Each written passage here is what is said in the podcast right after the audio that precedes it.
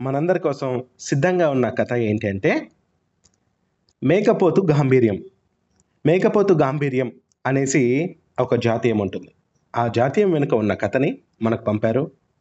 మరి కొందరు పైకి గంభీరంగా ఏ ఆపద వచ్చినా తనకు ఏమీ కానట్లుగా కొంచెం కూడా భయం లేనట్లుగా బిహేవ్ చేస్తూ ఉంటారు.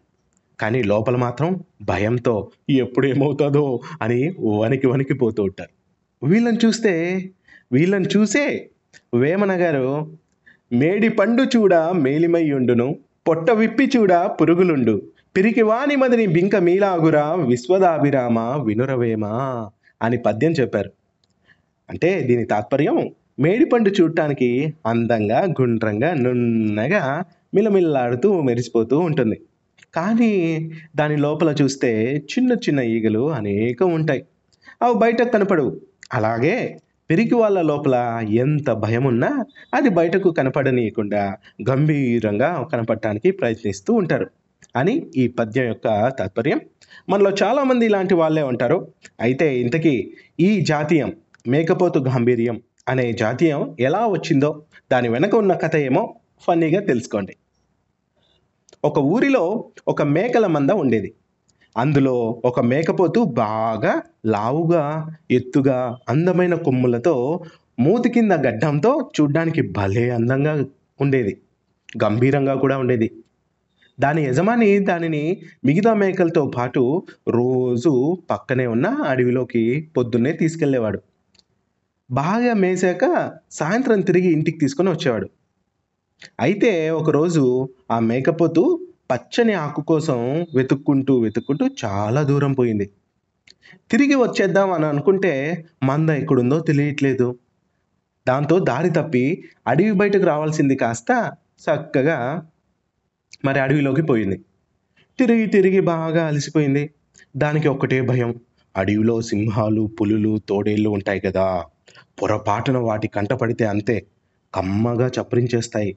దాంతో అది గజ గజ గజ గజ వణుకుంటా మరి అటు ఇటు చూస్తూ ఒక్కొక్క అడుగే జాగ్రత్తగా వేసాగింది అంతలో దానికి ఒక సింహం ఎదురే అయ్యింది దాన్ని చూడగానే పై ప్రాణాలు పైనే పోయాయి. నోట మాట రాక ఎక్కడిదక్కడ ఆగిపోయింది ఆ మేకకి. సింహం ఆ మేకపోతను చూసింది. అది అంతకుముందు చిన్న చిన్న మేకల్ని చూసింది కానీ అంత పెద్ద మేకపోతును ఎప్పుడూ చూడలేదు. అదీ కాక దానికి పెద్దగా గడ్డం కూడా పెరిగి ఉంది అలా గడ్డమున్న మేకపోతును చూడటం అదే మొదటిసారి. దాంతో సింహం కొంచెం అనుమానంగా ఎవరు నువ్వు?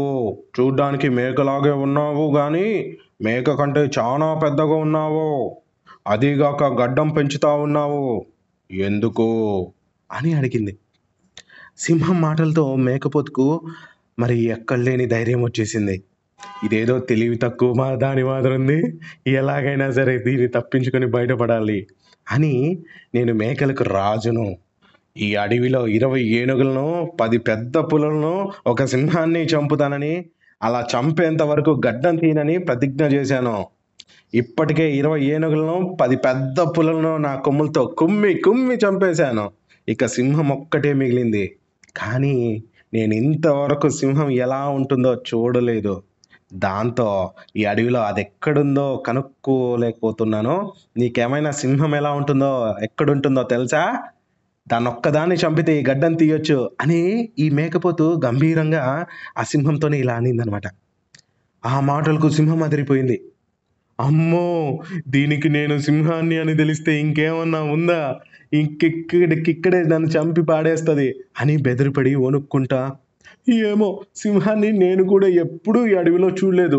నాకు తెలిసి ఈ అడవిలో సింహాలు కూడా ఒక్కటంటే ఒక్కటి కూడా లేవు. దూరంగా కొండలు కనపడుతున్నాయి చూడు అక్కడ ఇంకో అడవి ఉంది. ఆ అడవిలో ఏమన్నా ఉంటాయేమో అక్కడికి పో అంటూ మరి గిరక్కున తిరిగి వెనక్కి చూడకుండా అడుగులు అడుగు వేసుకుంటూ చూసి చూసి చూసి పారిపోయిందనమాట. సింహాల పారిపోయిన మరుక్షణమే మేకపోతు కూడా అమ్మ బాబోయ్ బతికిపోయినరా బాబు అని వెనక్కి తిరిగి పరుగుతూ అందుకొని మరి చివరికి మందలో కలిసి అమ్మయ్యా అని అనుకుందనమాట. సో మేకపోతుకు లోపల ఎంత భయం ఉన్నా దానిని సింహానికి కనపడనీయకుండా గంభీరంగా మాట్లాడి దాన్నే భయపెట్టగలిగింది కదా. సో అందుకే ఈ కథలో నుంచి మేకపోతు గాంభీర్యం అనే జాతీయం పుట్టిందట. సో అది మ్యాటర్ అండ్ కథ నచ్చిందని అనుకుంటున్నాను ఎంజాయ్ చేశారని కూడా అనుకుంటున్నాను. మరి ఈ కథ నచ్చినట్లయితే మీ ఫ్రెండ్స్కి రిలేటివ్స్కి అందరికీ కూడా షేర్ చేయండి. అండ్ uh, మన పాడ్కాస్ట్ని లైక్ అండ్ షేర్ కూడా చేయండి. Thank you very much bye bye జై హింద్